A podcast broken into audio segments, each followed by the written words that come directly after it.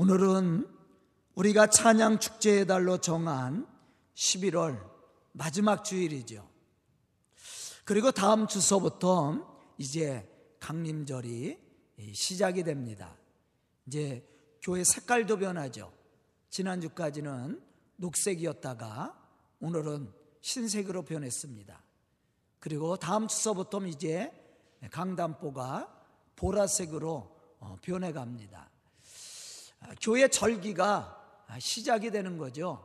교회 절기도 11월 어, 말로 이제 마무리가 되고 이제 강림절이 시작이 되면서 교회 절기가 시작이 됩니다. 이 시점에서 우리가 다시 오실 예수님을 기다리는 믿음의 사람들로 어떻게 하나님을 찬송해야 될 것인지 그것을 우리가 아, 생각을 해야 됩니다. 오늘 보면 15절에 보면 예수로 말미암아 항상 찬송의 제사를 하나님께 드리자 그렇게 말씀을 했어요.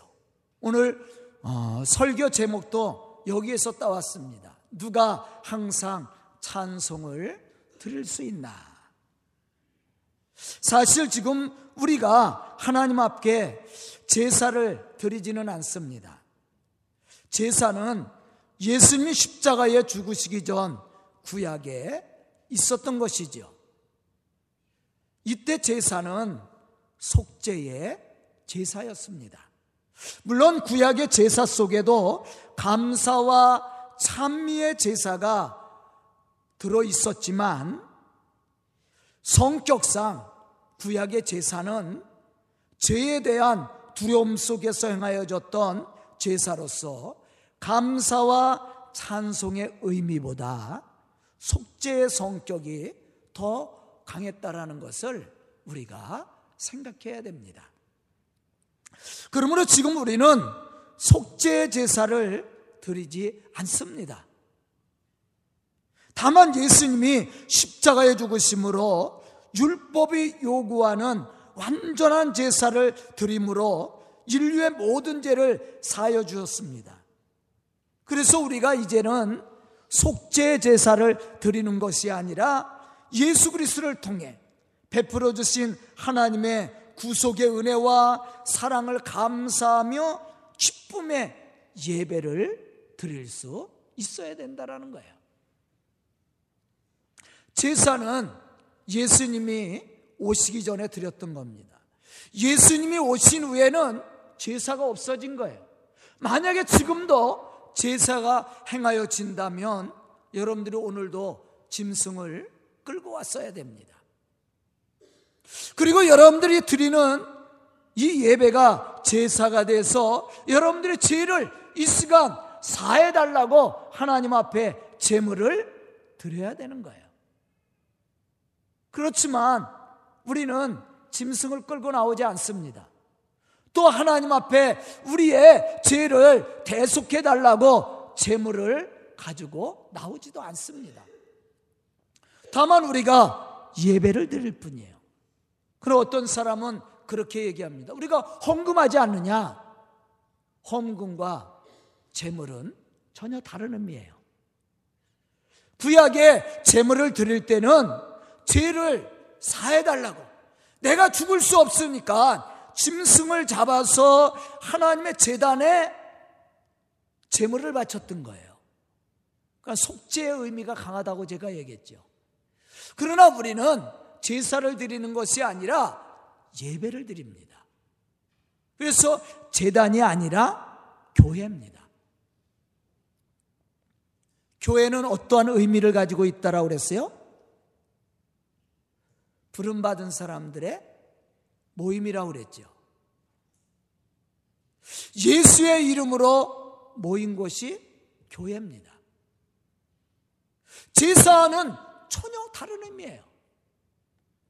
예배는 우리가 죄를 용서해 달라고 제사를 드리기 위해서 나오는 것이 아니라 이미 우리의 죄를 용서해 줬기 때문에 이미 예수님이 십자가에 죽으심으로 인류의 죄를 다 해결해 줬습니다.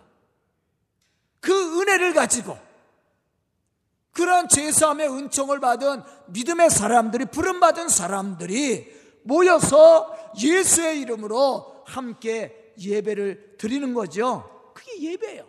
그래서 그 예배는 감사의 예배가 돼야 되고 찬송의 예배가 되어야 된다는 것입니다. 그럼 여러분들은 왜 헌금을 합니까? 헌금을 할 때 하나님 나 죄 용서해 주세요. 이 예물을 드리니까 이 예물을 받으시고 내 죄를 용서해 주세요. 그리고 여러분들 헌금을 드려요? 아니죠. 잘못된 겁니다. 헌금은 하나님이 우리를 구원해 주시고 또 우리의 삶을 인도하시고 우리의 삶 속에 역사하시고 우리를 축복해 주었습니다. 그래서 감사로 드리는 거야. 예배도 마찬가지입니다. 의미가 전혀 다른 거죠. 그래서 우리는 제사를 드리는 것이 아니라 예배를 드리는 겁니다. 근데 오늘 보면 말씀해 보면 찬송의 제사를 드리자. 그렇게 이야기하고 있어요. 그럼 우리가 어떻게 찬송으로 하나님을 영화롭게 할 수 있을까? 그것을 우리가 생각해야 된다는 것입니다. 여기서 우리는 하나님을 향해 항상 찬송의 예배를 드릴 수 있는 사람이 누구인지 그것을 먼저 생각을 해야 됩니다. 첫째로 하나님의 창조와 하나님의 섭리와 하나님의 구원하심을 믿는 사람이 하나님을 찬송하게 되어 있어요. 오늘 예배를 드리러 이 성전에 여러분들이 나왔습니다. 여기에 나와 있는 여러분들은 어떠한 사람들입니까? 하나님의 창조와 하나님의 섭리하심과 구원하심을 믿는 사람들이죠. 이 사람들이 모여서 예배를 드릴 때 하나님이 찬송을 받으시는 거예요. 또 그러한 믿음 있는 사람들이 하나님의 성전에 나와 예배를 드리고 하나님을 영화롭게 하고 하나님을 높여 찬송하게 되어 있죠. 이러한 믿음이 없는 사람들은 지금 어디에 있습니까? 교회 밖에 있습니다. 그들은 교회에 나오지도 않습니다. 예배를 드리지도 않습니다. 하나님께 영광을 돌리지도 못합니다. 당연한 거예요. 왜냐하면 그러한 은혜와 감동과 믿음이 없기 때문이라는 사실이죠. 요한계시록 4장 11절에 보면 사도 요한은 하나님을 찬송하고 있는 광경을 보고 이렇게 고백을 했습니다. 우리 주 하나님이여 영광과 존귀와 권능을 받으시는 것이 합당하오니 주께서 만물을 지으신지라 만물이 주의 뜻대로 있었고 또 지으심을 받았나이다.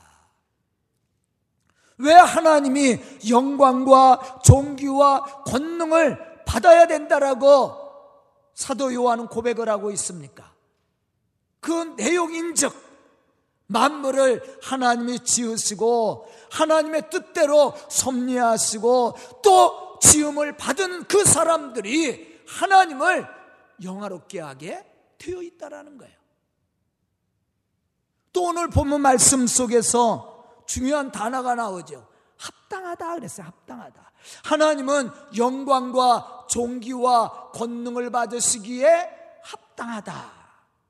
그렇게 표현했습니다. 여기서 합당하다라는 이 말의 의미는 충분한 가치가 있다. 그런 의미예요. 다시 말하면 하나님은 모든 만물에게 영광 받으시기에 합당하신 분이라는 거예요. 그만한 능력과 권능과 모든 가치를 지니신 분이라는 겁니다. 우리는 하나님 앞에 예배를 드린다고 얘기합니다. 여러분들도 오늘 예배 드리기 위해서 이 성전에 들어오셨죠? 여기서 말하는 예배라는 이 말 속에도 가치라는 단어에서 파생되었다라는 것을 우리가 생각을 해야 됩니다. 이런 말들을 우리가 생각해 볼 때, 우리가 하나님을 향해서 예배를 드리며 하나님을 향해 찬송을 드려야 할 이유에 대한 확실한 근거를 찾아볼 수 있다라는 거예요. 그것은 하나님은 우리를 통해 예배를 받으실 만한 충분한 능력과 가치를 지니신 분이라는 거예요. 또 우리는 그런 하나님을 찬송해야 돼. 왜? 우리가 하나님의 창조로 이 땅 위에 있게 되었고 또 하나님의 섭리 속에 우리가 지금 살고 있고 또 하나님의 구원의 은혜 속에 우리가 구원의 축복을 누릴 수 있게 되었으니까. 그래서 우리는 하나님을 찬송해야 될 의무가 있고 또 하나님은 우리를 통해서 영광을 받으시기에 합당하다는 거예요. 많은 사람들이 찬송받기를 원하지요. 그러나 이 세상에는 진정한 의미에서 찬송을 받을 만한 합당한 사람이 없다라는 겁니다. 왜 그렇습니까? 로마서 3장 23절에 보면 모든 사람이 죄를 범함에 하나님의 영광에 이를 수 없다라고 그랬어요. 다 죄인이에요. 똑같은 죄인입니다. 그러므로 세상에는 영광을 받을 만한 찬송을 받을 만한 사람이 없다라는 거예요.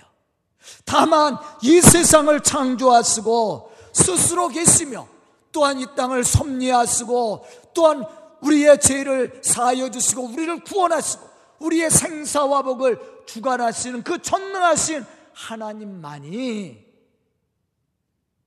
피조물인 우리를 통해서 영광을 받으셔야 된다라는 거예요. 그럼 누가 이러한 가치를 알고 온전한 찬송을 드릴 수 있습니까? 그것은 하나님의 창조의 섭리와 구원하심과 하늘의 신령한 복을 받은 믿음의 사람들이에요. 오늘 예배, 이 성전에 나와서 예배 드리는 여러분들은 어떠한 사람이라고 그랬어요? 하나님의 창조와 섭리와 구원을 믿는 사람들이에요. 그것을 알지 못하는 사람, 믿지 못하는 사람은 이 자리에 나올 수가 없는 겁니다. 에베소서 1장 3절로부터 6절에 보면 이러한 사실에 대해서 우리에게 말씀해 주고 있습니다. 찬송하리로다. 하나님 곧 우리 주 예수 그리스도의 아버지께서 그리스도 안에서 하늘에 속한 모든 신령한 복으로 우리에게 주시되 곧 창세전에 그리스도 안에서 우리를 택하사 우리로 사랑 안에서 그 앞에 거룩하고 흠이 없게 하시려고 그 기쁘신 뜻대로 우리를 예정하사 예수 그리스도로 말미암아 자기의 아들들이 되게 하셨으니 이는 그의 사랑하는 자 안에서 그에게 거저 주시는 바 그 은혜의 영광을 찬송하게 하려 함이니라. 이 말씀을 우리가 깊이 생각해 보면 하나님의 영광이 되고 하나님의 찬송이 될 수 있는 사람에 대해서 이야기하고 있습니다.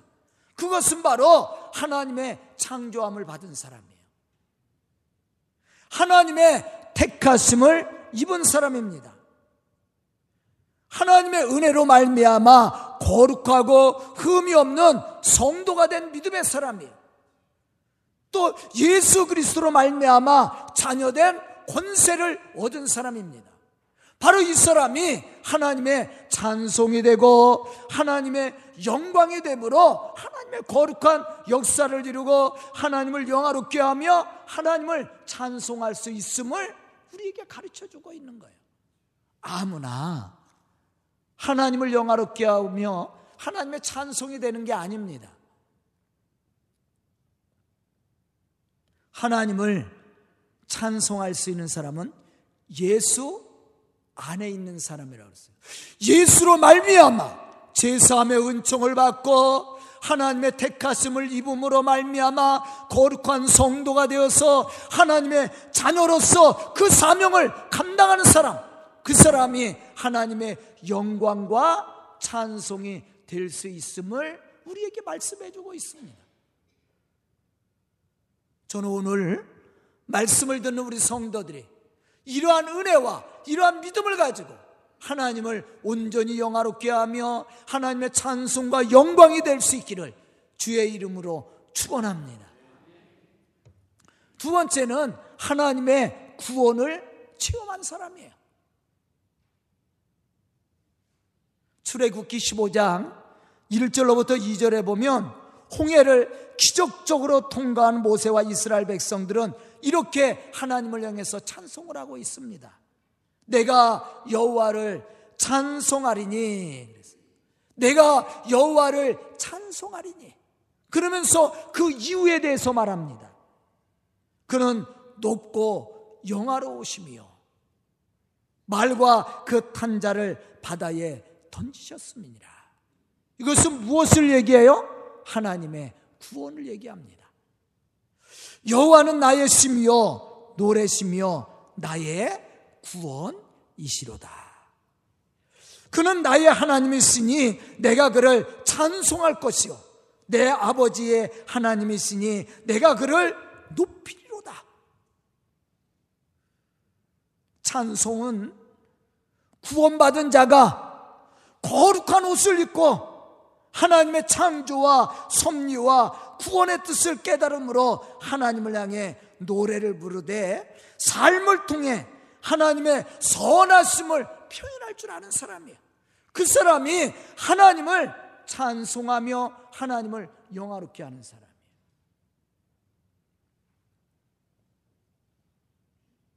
우리 서강교회를 빛내는 사람이 어떤 사람이에요? 저의 기쁨이 되는 사람이 어떠한 사람입니까? 아, 저, 저의 기쁨이 된다 그러면 또 또 이상한 생각을 가져서 하나님이 기뻐하시는 교회, 기뻐하는 성도가 어떠한 사람이에요? 여러분들의 삶을 통해 하나님의 선하심을 표현해야 돼요. 여러분들의 삶 자체가 하나님의 거룩하심을 표현해야 된다라는 거예요. 하나님의 구원을 증거하고 하나님의 선하신 뜻을 여러분들이 이루어가야 돼요. 우리 서강교회 성도들은 서강교회가 계획하고 목표하고 또 목회자가 이루고자 하는 그 신앙적인 그 의미를 깨닫고 여러분들이 그러한 삶을 살 때 그러한 표현들을 하고 서로 섬김으로 하나님의 선한 일을 이루어갈 때 하나님이 영광 받으시는 거 아니에요? 교회가 하나님의 영광된 교회로 쓰임 받는 거 아닙니까? 만약에 여러분들이 교회가 뜻하는 바 선한 일을 하지 않고 성도로서 그러한 선한 일들을 이루지 않고 불의를 행해 보십시오. 그런 교회가 어떻게 돼요? 영광을 받아요? 세상 가운데 욕을 먹지요. 우리 성도들이 서로 싸우고 헐뜯고 해봐요. 교회가 영광을 받아요? 제가 영광을 받아요? 목사가 어떤 사람이길래 그렇게 가르쳤냐고 아마 그럴 거예요. 여러분들 아이들이 뭐 잘못되면 제 애비 닮아서 그랬다고. 그런 말 사용이 안 해. 왜 애비 닮아? 엄마 닮았지.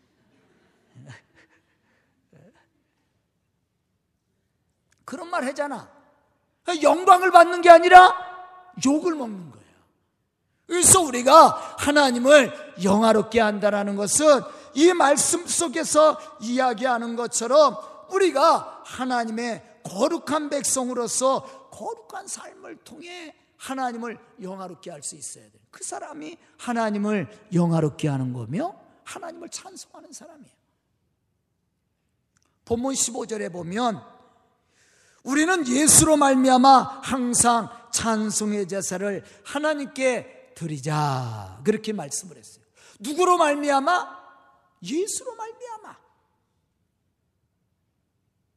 그럼 여기서 말하고 있는 예수로 말미암아 우리가 얻은 것이 무엇입니까? 본문 12절에 보면 예수님이 자기의 피로써 백성을 거룩하게 하려고 성문 밖에서 고난을 받으셨다. 그렇게 표현했어요. 예수님께서 성문 밖에서 고난을 받으셨다. 이 뭘 얘기하냐면 십자가의 사건입니다. 지금은 골고다 언덕이 예루살렘 성내 안에 있습니다.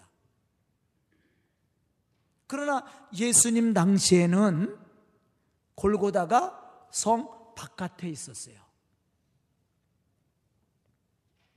십자가형은 성 바깥에서 이루어집니다. 그런데 지금 가보면 그 골고다가 성 안에 있거든요. 어떻게 성 안에서? 근데 그 당시에 예수님 당시에는 성 바깥에 있었어요.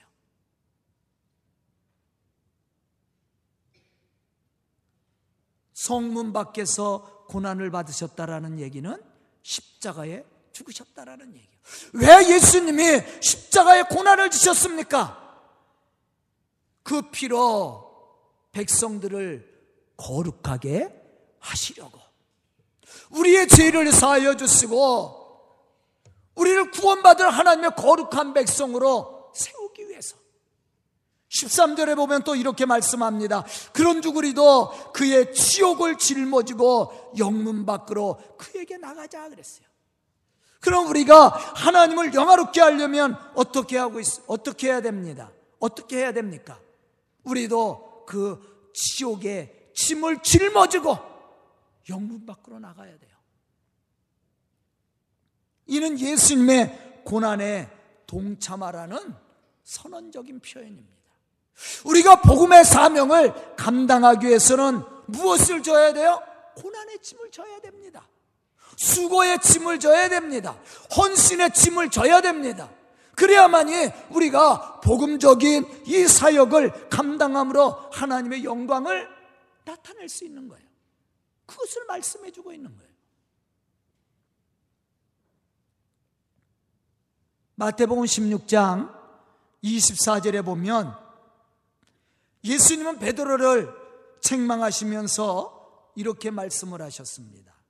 누구든지 나를 따라오르거든 자기를 부인하고 자기 십자가를 지고 나를 따를 것이니라.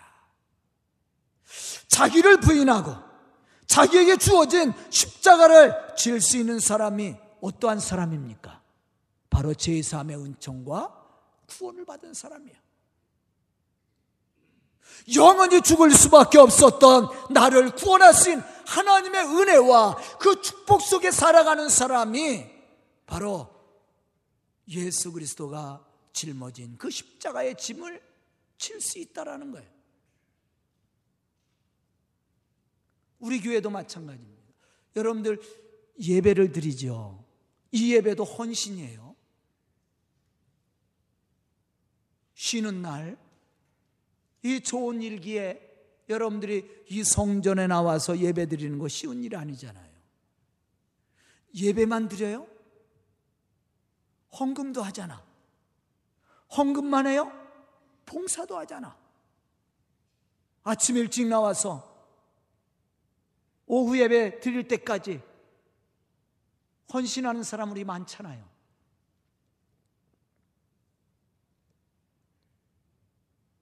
예수를 알지도 못하고 구원의 은혜도 느끼지도 못한 사람들이 그 일을 감당할 수 있습니까? 아니지요. 할 수 없습니다. 아니, 교회에 나오지도 않습니다. 그러면 온전한 예배를 드리고 헌신함으로 하나님을 영화롭게 할 수 있는 사람이 누굽니까? 제사함의 은총과 구원을 받은 성도들이에요. 그 은혜를 가지고 하는 거야. 골로새서 1장 24절에 보면 바울은 이렇게 고백하고 있습니다. 나는 이제 너희를 위하여 받은 괴로움을 기뻐하고 그리스의 남은 고난을 그의 몸된 교회를 위하여 내 육체에 채우노라.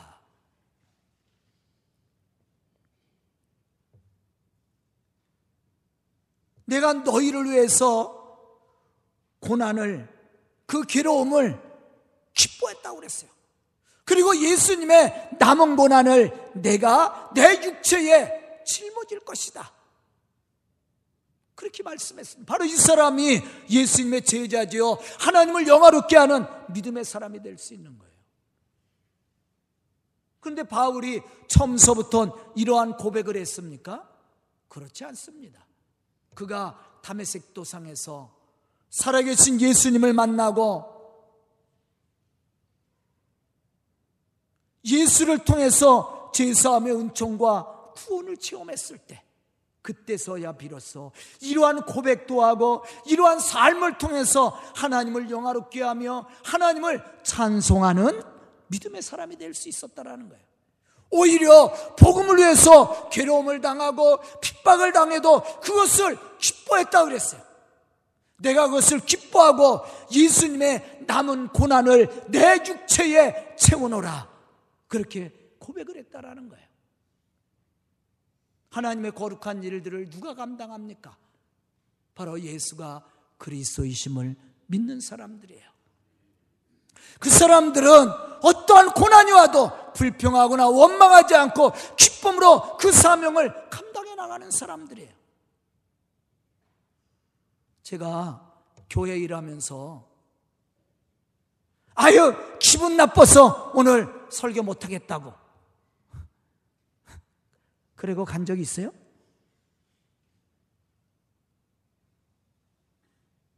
없죠. 그러면 우리 성도들이 제 마음에 쏙 들 수 있도록 말 다 잘 들어요? 아, 솔직하게. 제가 하자는 대로 진짜 그리스도인답게 여러분들 신앙생활 잘하고 있습니까? 속 썩어요. 여러분들만 시험 당하는 것이 아니라 저도 시험을 당해. 그렇지만 표현을 안 합니다. 그래도 맡겨진 사명 감당해요. 왜냐하면 그것이 신앙의 본질이 아니기 때문에. 우리가 예배를 드리고 우리가 하나님을 위해서 헌신하는 것은 바로 하나님의 구원을 이루기 위해서예요. 예수 그리스도를 통해서 나를 구원하신 그 은혜가 내 속에도 있습니다. 나도 죄인이에요. 그럼에도 불구하고 하나님이 내 죄를 사하여 주시고 나를 구원해 줬어요. 그 믿음이 있습니다. 그러한 신앙적인 체험이 있습니다. 그러기 때문에 견딜 수 있고 용서해 줄 수 있고 이해해 줄 수 있고 축복할 수 있는 거예요. 맡겨진 사명을 기쁨으로 감당할 수 있는 겁니다. 바울도 마찬가지예요. 본인이 핍박자였다고 얘기하잖아요. 그런데 예수를 만나고 삶이 변화됐습니다. 자기를 핍박하는 사람들이 있습니다. 죽을 뻔한 일도 수없이 겪었다고 바울은 고백합니다. 그러면서 그가 그것을 불평하는 것이 아니라 기쁨으로 그 괴로움을 감당했다고 얘기합니다. 그리고 내가 예수의 남은 고난, 복음을 위해서 받는 그 고난을 자신의 육체에 채우겠다고 고백을 하고 있어요. 감당하겠다는 얘기예요. 그럴 수 있었던 신앙이 어디에 있습니까? 그에게 구원의 감동이 있습니다. 담에석에서 만났던 예수 그리스도. 그를 통해서 제사함의 은총과 구원을 받았습니다. 그 은혜가 있었기 때문에 그가 자신을 헌신하며 자신을 부인하며 자신에게 주어진 십자가를 질 수 있었다라는 거예요. 골로새서 1장 28절로부터 29절에 보면 바울은 또 이렇게 고백합니다. 우리가 그를 전파하며 각 사람을 권하고 모든 지혜로 각 사람을 가르치면 각 사람을 그리스도 안에서 완전한 자로 세우려 함이니 이를 위하여 나도 내 속에서 능력으로 역사하시는 이의 역사를 따라 힘을 다해 수고하노라.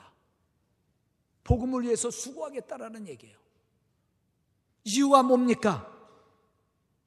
그리스도 안에서 모든 사람들을 완전한 자로 세우기를 원하기 때문에 이게 하나님의 뜻이야. 그래서 내 속에 역사하시는 능력의 역사를 따라 누구예요? 하나님이죠. 성령이 내 속에 역사하시는 대로 내가 수고를 아끼지 않겠다.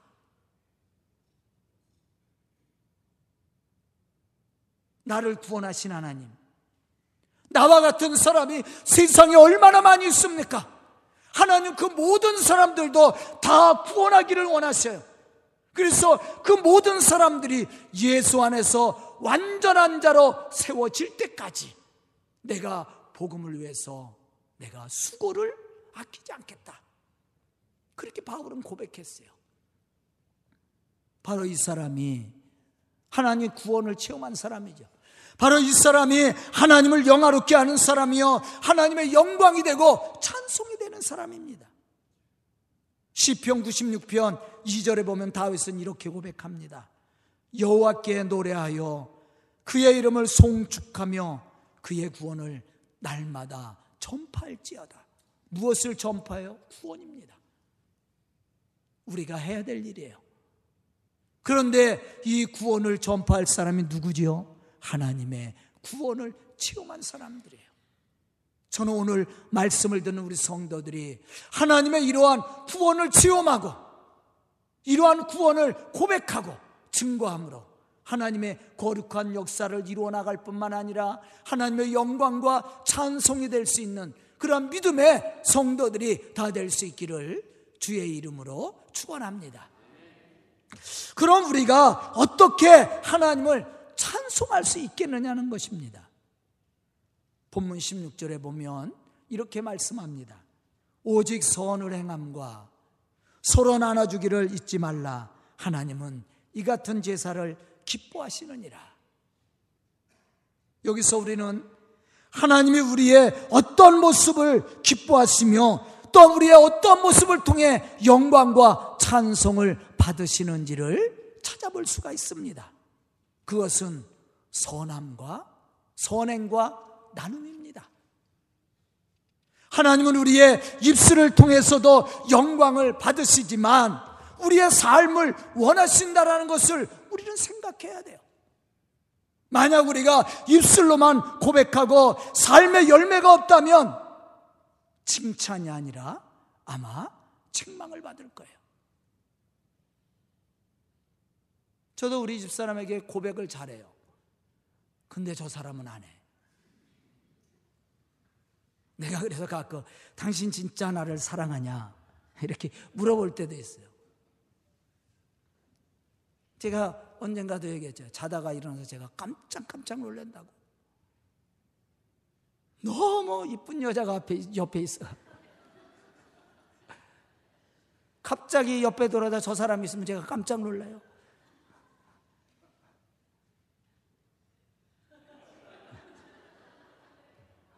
주여. 근데 저 사람 뭐라는 줄 알아? 아유, 입만 살아갖고 말만 잘한다.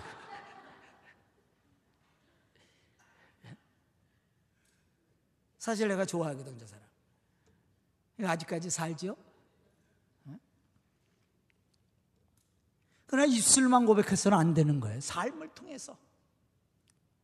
시편 96편 8절로부터 9절에 보면 이렇게 말씀합니다. 여호와의 이름에 합당한 영광을 그에게 돌릴지어다. 예물을 들고 그의 궁정에 들어갈지어다. 아름답고 거룩한 것으로 여호와를 경배할지어다. 온 땅이여 그 앞에 떨지어다. 우리는 이 말씀을 좀 깊이 생각해 봐야 됩니다.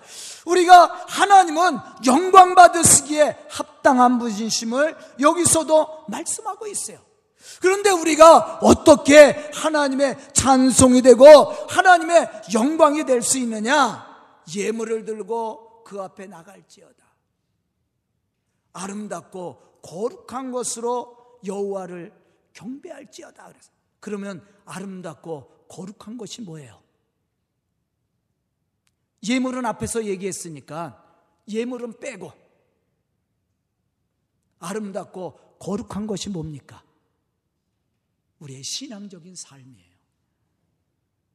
입술의 고백이 아닙니다. 우리의 삶을 통해 하나님의 선하심을 증거하고 하나님의 의로우심과 거룩하심이 표현되어져야 되는 거예요. 입술의 고백으로 끝나는 게 아닙니다. 그게 거룩함이야.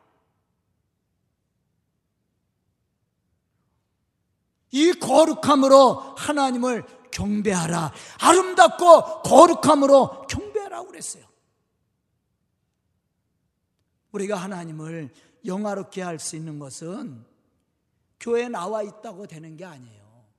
예배를 드리고 갔다고 그래서 되는 게 아니야. 삶의 현장이 또 중요한 겁니다. 우리의 삶의 현장에서 우리를 통해서 예수가 표현되어져야 되고, 예수가 증언되어져야 되고, 또한 예수가 증거되어져야 되고, 또한 우리의 삶을 통해서 예수가 증거됨으로 우리와 함께하는 사람들이 감동을 받고 변화를 받아야 돼. 아멘. 그게 아름답고 거룩한 거예요. 그것으로 우리가 하나님을 경배해야 되는 거예요. 그 사람이 하나님을 영화롭게 하는 사람이고 하나님을 찬송하는 사람이에요. 저는 오늘 말씀을 듣는 우리 성도들이 이러한 은혜와 이러한 믿음과 이러한 삶의 모습을 통해 하나님의 영광이 되고 찬송이 되므로 하나님의 구원 역사를 이루어가는 그러한 믿음의 성도들이 다 될 수 있기를 주의 이름으로 축원합니다. 기도드리겠습니다. 은혜로우신 아버지 하나님 감사합니다. 이렇게 귀한 시간 허락하여 주시고 말씀 듣게 하여 주시니 감사합니다. 이 시간 말씀 듣고 결단한 우리 성도들 믿음의 사람들로 부끄럽지 않도록 인도하여 주시며 주의 거룩한 역사를 이루어가며 주의 아름다움과 거룩함으로 하나님을 경외하며 경배하며 주의 찬송이 될 수 있는 믿음의 성도들과 우리 서강교회가 될 수 있도록 축복하여 주시옵소서. 그래 이 교회를 통해서 우리 성도들을 통해 주의 복음의 역사를 능히 감당해 나갈 수 있도록 은혜와 축복을 더하여 주시옵소서. 예수님의 이름 받들어 축복하며 기도드리옵나이다. 아멘.